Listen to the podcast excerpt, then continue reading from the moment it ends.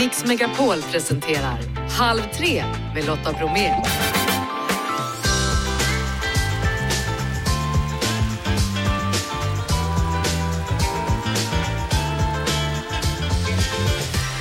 Hallå där och varmt välkommen in i Mix Megapols Halv tre-studio. Ny vecka, ny mix. Idag måndag. Hanna Färm gästar oss efter 15, aktuell med ny musik och nya samarbeten.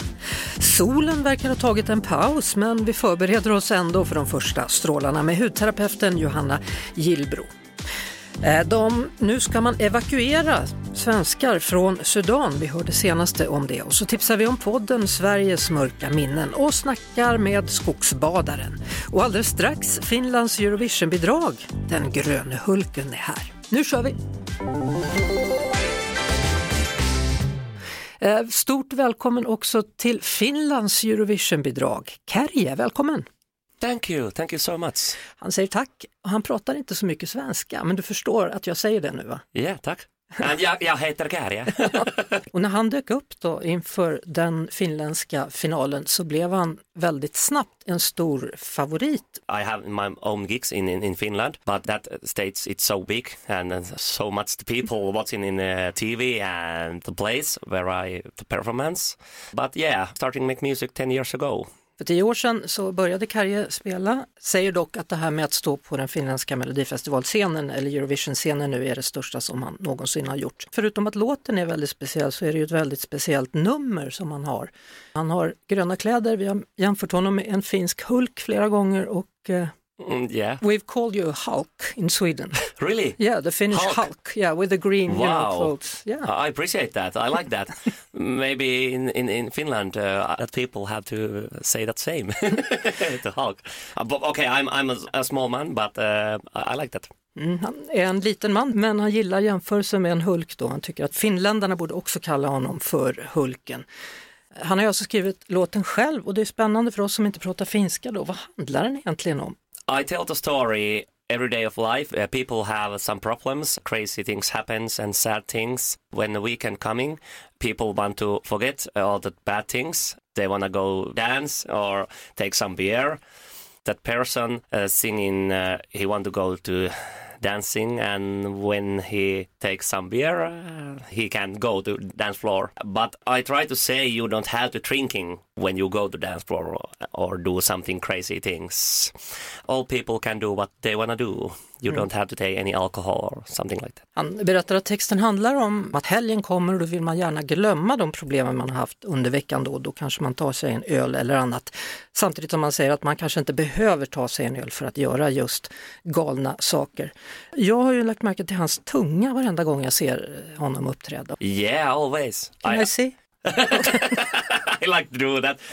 All the people don't like it, but uh, it's to my things. I watching many times in Ramstein. I'm a big, huge fan in Ramstein. Mm, han älskar Rammstein och han har sett att eh, han gör det i Rammstein och därför gör han det också. Och sen så har vi cha-cha-dansare också då som kommer in. Yeah, it's a crazy combo. Yeah. One crazy guy there and uh, for a dancer. I like it so much. Men låten är lite annorlunda för den byter ju plötsligt tempo och blir en annan låt nästan. We want to try something crazy. The first part, the story, when in everyday life we have hard things, and then we go to last part. The guy goes dancing att låten då blir som en annan låt i mitten, det har en ganska klar förklaring då för att först så kommer då den här lite tyngre partiet och det är det när man har lite jobbigt i livet och sen så i andra halvan, det är då man går ut på helgen och så glömmer man bort bekymren och festar loss. Ja, Kärje han sägs ju då vara en av de absoluta favoriterna, jag vet inte hur han känner inför det. It's it feels uh, unbelievable because I'm a guy from Finland and now around the world people like Kari and uh, cha cha cha. I just do my best and hope so I win. Let's see because there is the Lorraine also. Han säger att det är fantastiskt att man pratar om min låt världen runt och det vore otroligt att få vinna, men han tror att Loreen kommer att vara svår att besegra. So let's listen to your song okay, and uh, the best of luck for Eurovision. thank you, Kärja. thank you. I appreciate that. I do my best. Thank you so much. Halv tre med Lotta Bromé på Mix Megapol. Nu säger jag välkommen till Johanna Gillbro som har forskat i hud i 20-talet år. Välkommen! Tack så hemskt mycket. Varför är du så fascinerad av just hud? Jag är väldigt fascinerad av huden för att jag själv har en hudsjukdom som heter vitiligo och det är det som eh, Michael Jackson hade ju det också, vita fläckar på huden. Och eh, ja, för det här är ju 20 år sedan nu så eh, kontaktade jag alla, när jag var färdig, eh, utbildad eh, färdigt, så kontaktade jag de grupperna i världen som höll på med vitiligo. Det var ett femtal kan man säga mm. och en forskare i England svarade att kom hit. Så då slutade med att jag doktorerade på min egen sjukdom, vitiligo. Vad bra. Ja.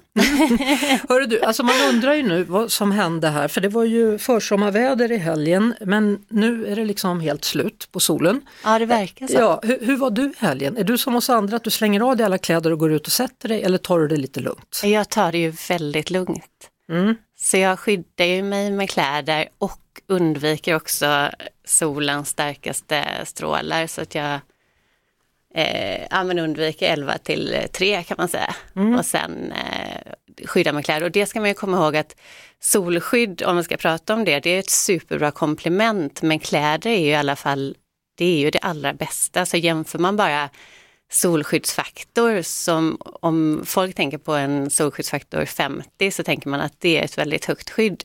Men jämför du då det med en jeansskjorta till exempel så har jeansskjortan SPF 1700.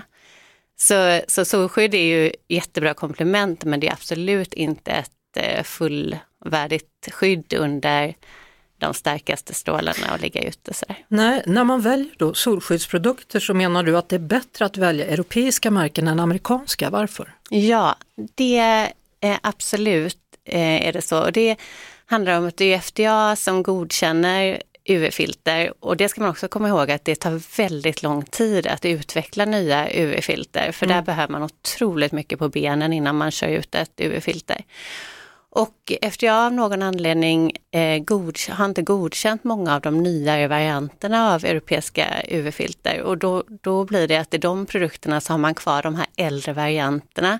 Så det är så att en del av de amerikanska kan innehålla hormonstörande preparat? Ja, precis. Det, det, finns i och för sig i eh, Europa också, men man min, försöker minimera den användningen. Och det finns egentligen tre huvudsakliga problem med de här äldre varianterna. Dels är det precis som du säger att det är misstänkt hormonstörande effekt på flera stycken av dem.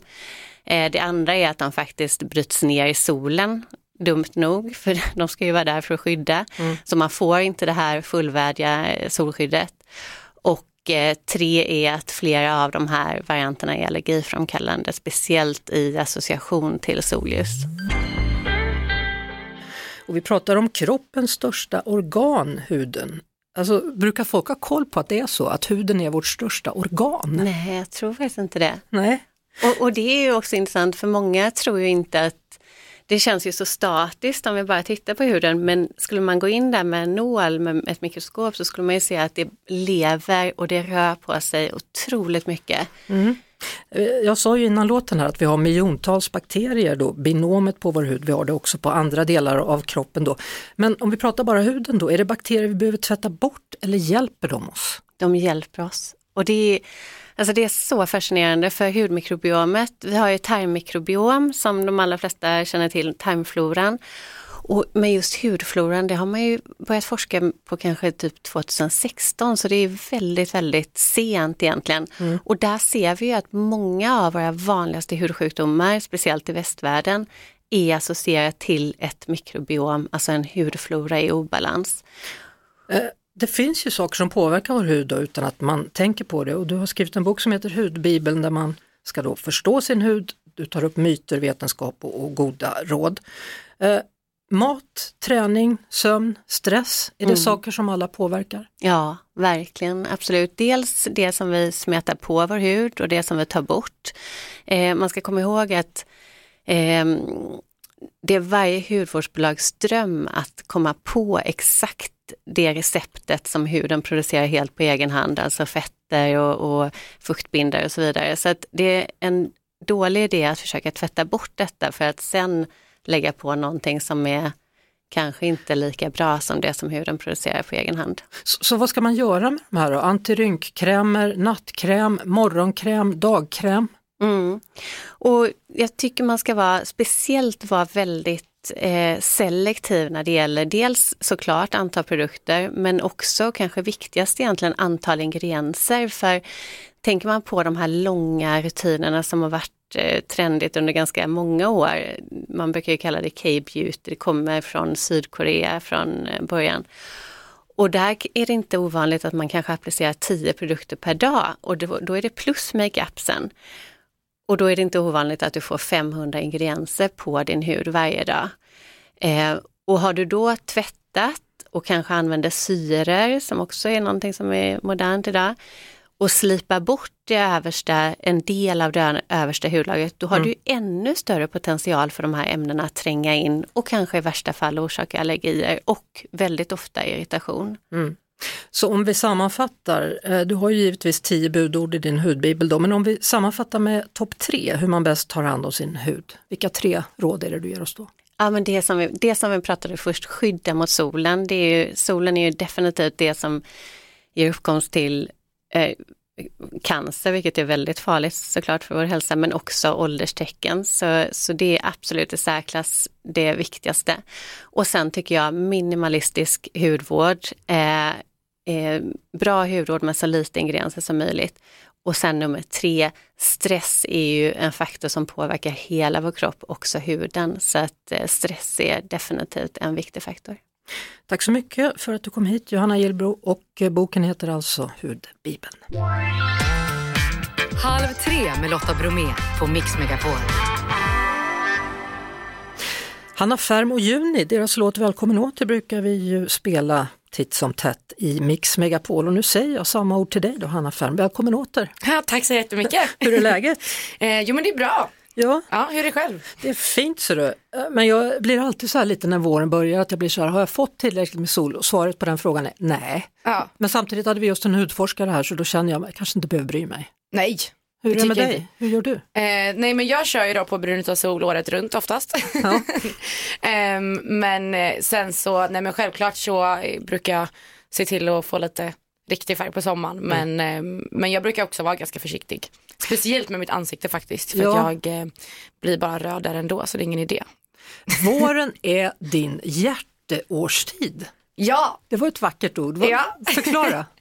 eh, nej men jag älskar våren. Det är ju, det är ju som liksom känt att allt, allt vaknar ju till liv på nytt på något sätt. Och, eh, du också? Och jag också. Det bara blir så. Det är som någon så här mother nature inom mig som bara vet att så här, nu så ska allt vakna till liv, även, även jag.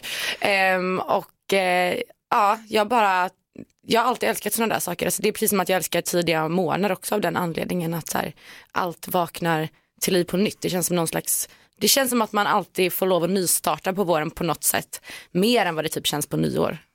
Några dagar då efter att du släppte nya singeln Det är jag, inte du. Eh, hur har den tagits emot? Eh, jag tycker den har tagits emot eh, jättebra. Jag är superglad över all fin respons jag har fått.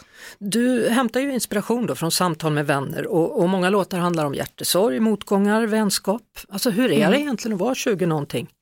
Eh, ja du, det är upp och ner och hit och dit skulle jag vilja säga.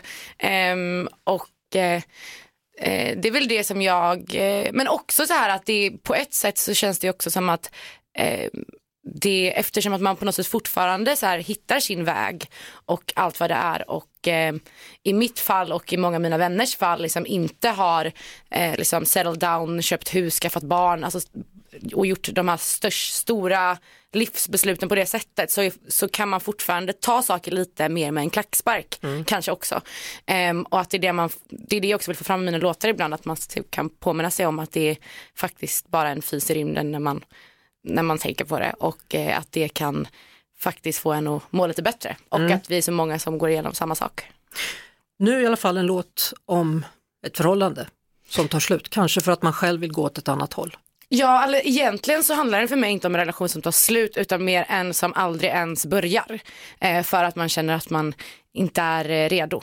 Eh, för att man kanske har kommit ut ur ett annat förhållande precis till exempel och eh, känner att man, man träffar liksom någon eh, som man känner, ja men det här är liksom alla rätt på pappret men man kan ändå inte, man känner ändå inte riktigt det där och så blir det, Så blir det som det blir. så blir den här It's not you, it's me. Vi ska strax prata om dealbreakers, vilka dealbreakers du har. Hanna Färmere som är dagens gäst. Alltså Hanna, jag vet ju inte hur det är nu då, om du dejtar, om du är i en relation eller om du lever i självsamhet. Just nu är jag i en relation. Ja, grattis. Tack så mycket. Men jag undrar ändå då i alla fall här, vad dina dealbreakers är eller skulle kunna vara. Är du beredd? Eh, jag vet inte, jo men det tror jag nog att jag är. Ja. Hen sjunger som en gud men föredrar tuben framför vagnen. Dealbreaker? Eh, sjunger som en gud, det är det positiva då. Och sen det dåliga är att han väljer tuben framför spårvagn. Ja, det är inte bra. Nej, det är, det är faktiskt inte bra. Är en riktig svärmorsdröm och funkar superbra med din familj men är övertygad om att jorden är platt. Dealbreaker. Eh, det är jättestor dealbreaker, väldigt stor. Har en profilbild med sig och sin katt. Dealbreaker. Dealbreaker faktiskt, ja. Du får en släng det av... beror på, det beror på. Alltså, Ja. Det finns undantag om den är liksom så charmig och glimten i ögat. Ja. Du får en släng av scenskräck och hen stöttar genom att säga det är väl inte så farligt. Eh, det, nödvändigtvis inte en dealbreaker, för det hade typ kunnat hjälpa mig. Ni klickar något otroligt bra men ni har samma vinkel när ni tar selfies så det ser inte klokt ut när ni tar bilder tillsammans. Dealbreaker. dealbreaker! Nej jag skojar, det är inte. Ni delar samma seriesmak och kan bingea i timmar men när något har fastnat mellan dina tänder så tar hen bort det med sina fingrar istället för att säga du har något mellan tänderna. Dealbreaker. Hen snarkar. Eh, ja, det, jag vet- nej, alltså, det beror ju lite på hur långt man har kommit. Alltså, så här, men om vi ska säga från första start så skulle det kunna vara en dealbreaker. Ja. Oj, ja, det är helt otrolig, det är helt otrolig på att laga mat, den godaste maten du någonsin ätit men tvättar inte händerna så regelbundet som du önskar. Eh, Tvekar du ens på den människa? nej, ja, men jag tänker man kan ju säga till. Men om det, alltså, men om det inte funkar så dealbreaker. Ja. Hen kallar sallad för kaninmat. Nej, det, vet vad, det, men jag, vet- jag vet inte. Nej, men gud, alltså, det roliga är så här, om du hade, om du, jag är ju en sån person så att hade du frågat mig i så här datingstadie där är så, då är allt dealbreaker. Då är allt så usch, usch, usch, usch Men bort, nu, bort, om du bort. kommer hem och Men din när man väl säger- har liksom Ja. committat till någon, då är allt så här okej, okej, okej. Så ikväll när du kommer hem kommer du få lite kaninmat med kyckling. Känns det bra? Nej, det känns inte bra faktiskt. Nej. Det känns inte så bra. Mm. Dealbreaker skulle jag säga. Hen kallar eh, Göteborg för Sveriges baksida. Nej, dealbreaker. Ja. Eh, Ni gillar att göra samma saker, allt är helt ljuvligt, men hen måste ringa sin mamma varje gång ni gör något kul för att berätta allt samtidigt som ni gör det. Nej, dealbreaker. Nu kom det grejer. Vadå? Nu har du haft två dealbreakers Ja. i rad här. Ja. Är det något jag har missat som är en riktigt viktig dealbreaker för dig?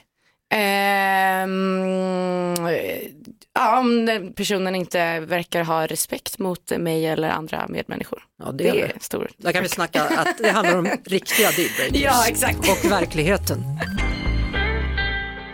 Eh, oavsett vädret då, så, så tänker jag våren kommer snart och sen så småningom en sommar. Vad har du för planer?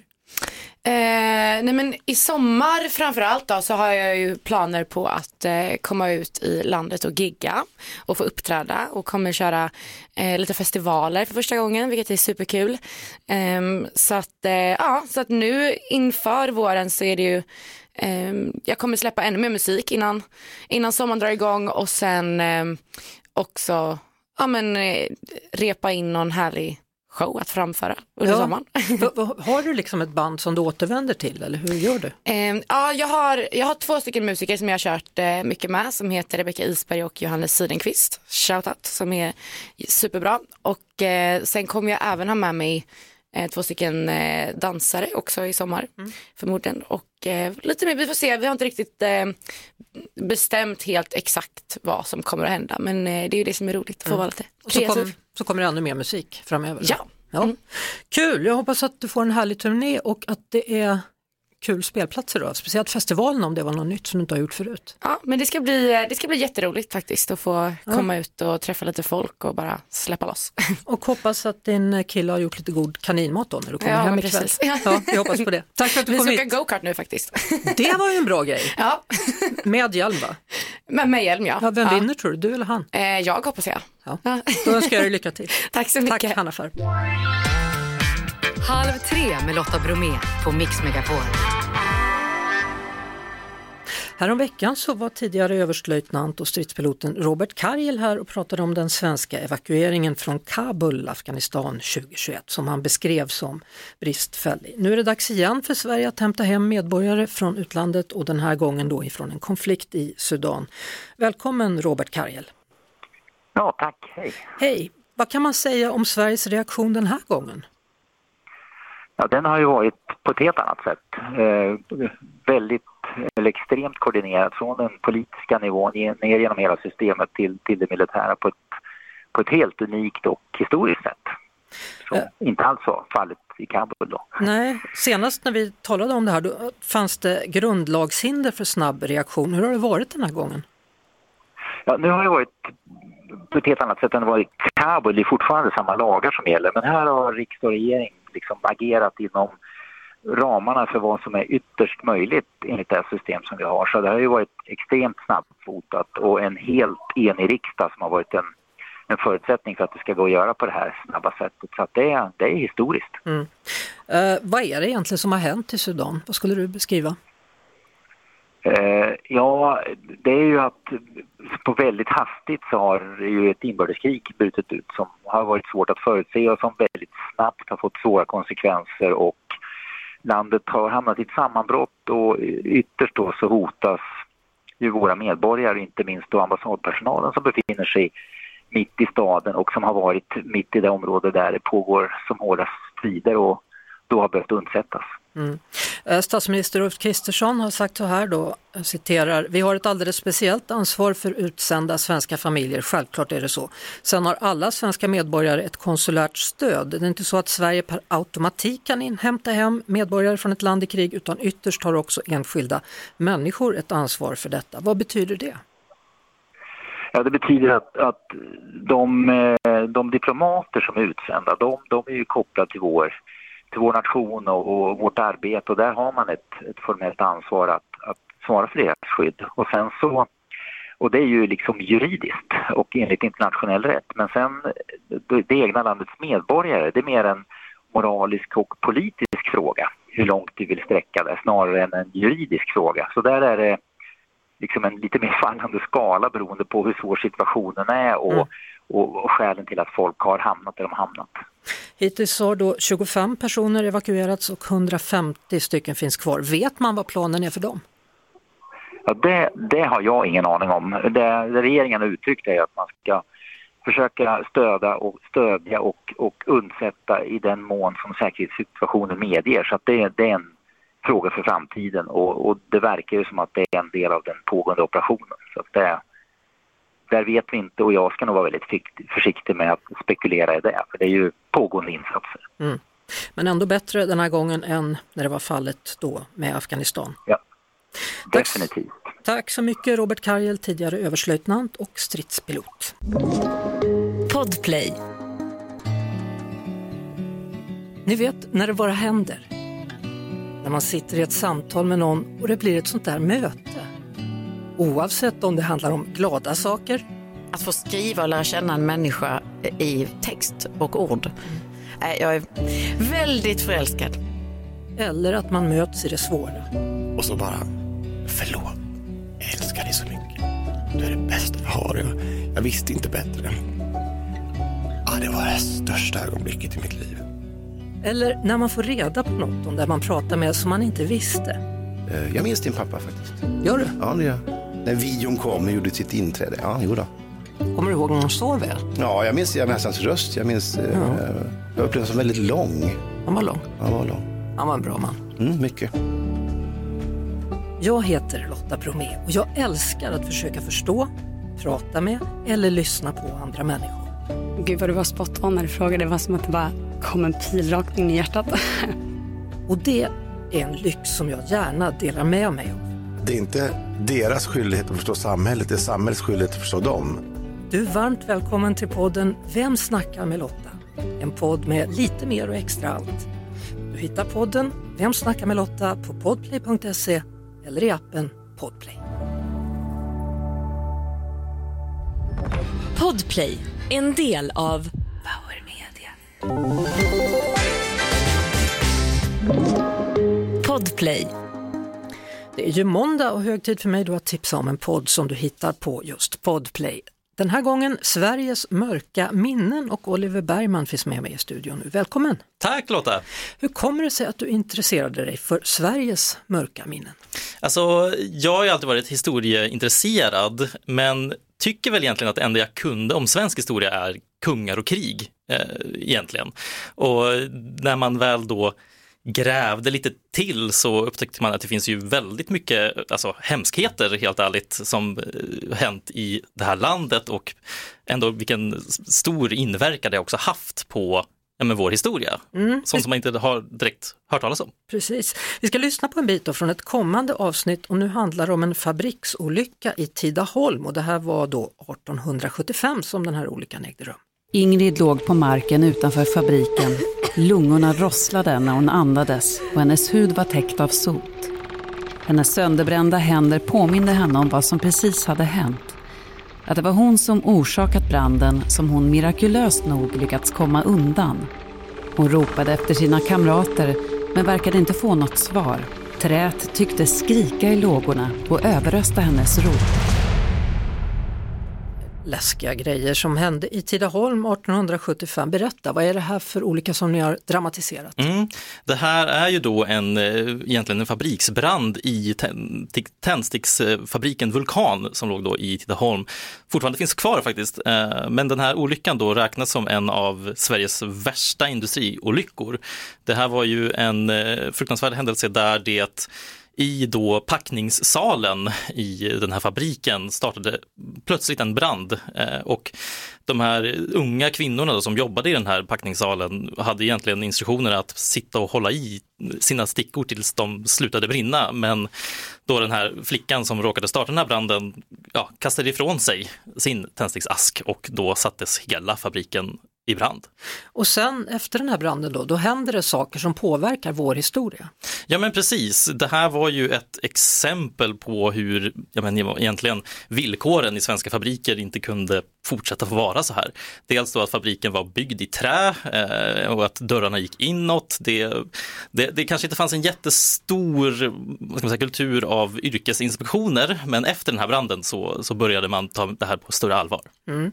Och det här avsnittet det kommer alltså imorgon, men vilka mörka minnen kan vi lyssna på redan nu? Ja, men det finns, eh, det finns några. Jag skulle väl eh, kanske tipsa om avsnittet om vildhussen, eh, mannen Magnus Huss som råkar egentligen skapa Sveriges största naturkatastrof när han tömmer en hel sjö uppe i Jämtland och skapar Döda fallet, om man kanske har hört talas om, varför, om det. Varför gjorde han det? Ja, han skulle gräva en, en, en timmerränna ja. förbi ett stort vattenfall och egentligen råkar bara tömma ut sjön till det närliggande landskapet. Det blev typ fel. Det blev typ fel. Ja. Är det något du har lärt dig under arbetet med den här podden och som har överraskat dig? Jag har lärt mig massor, som sagt. Den svenska historien som jag tidigare känt till har ju mest varit kungar och, och krig och sådär. Men eh, jag lärde mig om Kristina Nilsson-olyckan här i Stockholm till exempel. En eh, trängselolycka där operasångerskan Kristina Nilsson gjorde en liten eh, spontan konsert från sin balkong på Grand Hotel och det kom så mycket folk och det startades panik så att flera stycken skadades och omkom. Ja, det som är intressant är ju när, när det som har hänt i historien då påverkar den tid vi lever i nu och det kan man alltså få reda på om man lyssnar på Sveriges mörka minnen som finns att lyssna på på podplay.se eller i podplay-appen då. Tack så mycket Oliver Bergman. Tack. Halv tre med Lotta Bromé på Mix Megapol. Lars Åström han har sedan ett par år tillbaka gett sig ut och skogsbadat och främst så går han i skogarna runt Sundsvall men han gillar även att byta sin miljö och variera lite då och då. Eh, välkommen till Halv tre Lars! Tack ska du ha Lotta! Att skogsbada nu innebär ju inte det då att man klär av sig och hoppar ner i en sjö omgiven av skog. Vad är det det handlar om? Ja, skogsbad det kommer från Japan och namnet Shinrin-yoku. Och det betyder att bada i naturen med alla sinnen. Så man kan ha kläderna på sig. Och bada ändå ja. Ja, absolut. Vad, vad är det som lockar dig med sånt här skogsbadande då? Ja, jag mår väldigt bra av det och det har hjälpt mig jättemycket på olika sätt. Och ja, jag får ett annat lugn helt enkelt, så jag blir mycket piggare efteråt. Men, men är det egentligen någon skillnad på att skogsbada och att bara ta en promenad i skogen? Ja, det kan man säga. Man kan ju båda delarna, men det här följer en viss utforskad och evidensbaserad metodik hur man är i naturen. Ja. Speciellt att man eh, vandrar väldigt långsamt och stannar ibland och öppnar sina sinnen för skogen där man är. Hur går det för de som bor i Japan? För det är inte jättemycket skog där alltså. Jo, de har det. Har de det? Vilken ja. ö då? På vilken då? Ja, ja, jag har inte varit där. Men de, det finns någonting i deras eh, religion, shinto-religionen, att träden har någonting med deras förfäder och andar att göra, så de respekteras väldigt mycket. Ja. Så man har skogsparker där man har sådana här skogsbad. Mm, jag vet att jag, när jag var i Tokyo då, då var jag vid ett sånt här böneträd. Där hade man fått skriva sina böner och sen satt det fast då med olika trådar i hela det här trädet som var helt fyllt. Vad fint. Ja. Eh, Du har sagt att man gärna går runt och eh, luktar på växtligheten. Vad, vad, vad, vad luktar det? Vad är, vad är det som är bra med det? Ja, det som är bra är att man använder alla sina sinnen, inte bara lukt utan syn, känsel, hörsel och lukt och smaksinne och liksom öppna dem för naturen och då händer någonting när vi gör det. Ja. Du är ju Mm. då certifierad skogsbadsguide ska vi säga och leder grupper som skogsbadar då. Men, men är det så egentligen handen på hjärtat att du helst går runt själv eller gillar du att bada mer Nej. med andra? Jag gör båda delarna, men det är väldigt skönt att vara i grupp och vandra tillsammans i tystnad. Och sen så stannar vi ibland och delar olika saker vi har upptäckt på vägen. Jaha. Och det Det här är kan, ja, och det kan minska psykisk ohälsa och öka välmående då? Absolut, och det är liksom, har man forskat mycket om. Att det sänker stresshormoner i kroppen och minskar depression och ångest och så vidare. Och stärker immunförsvaret ska jag säga. Jaha. Så att det är bara att gå ut och skogsbada då när man får tillfälle och sen lägga sig med ansiktet ner i mossan och lukta då? man kan krama träd också. Det kan man också göra. Stort tack för tipsen Lars Åström. Ja, Och skogsbada på. Hej! Hej då! Det är dags för oss på Halv tre att säga tack och hej men fortsätt lyssna på kanalen inte minst för att få reda på vem det är då som vinner alla dessa pengar som fanns i dagens kassavalv. De tre Gina, Jeanette, Janne och Jeff med efternamnet Neumann säger tack och hej. Det gör också Lotta. Vi hörs igen imorgon i Halv tre. Ett poddtips från Podplay. I podden Något Kaiko garanterar östgötarna Brutti och jag, Davva, dig en stor dos skratt. Där följer jag pladask för köttätandet igen. Man är lite som en jävla vampyr. Man har fått lite blodsmak och då måste man ha mer. Udda spaningar, fängslande anekdoter och en och annan arg rant. Jag måste ha mitt kaffe på morgonen för annars är jag ingen trevlig människa. Då är du ingen trevlig människa, punkt. Något Kaiko, hör du på Podplay. Därför arkadeinerna.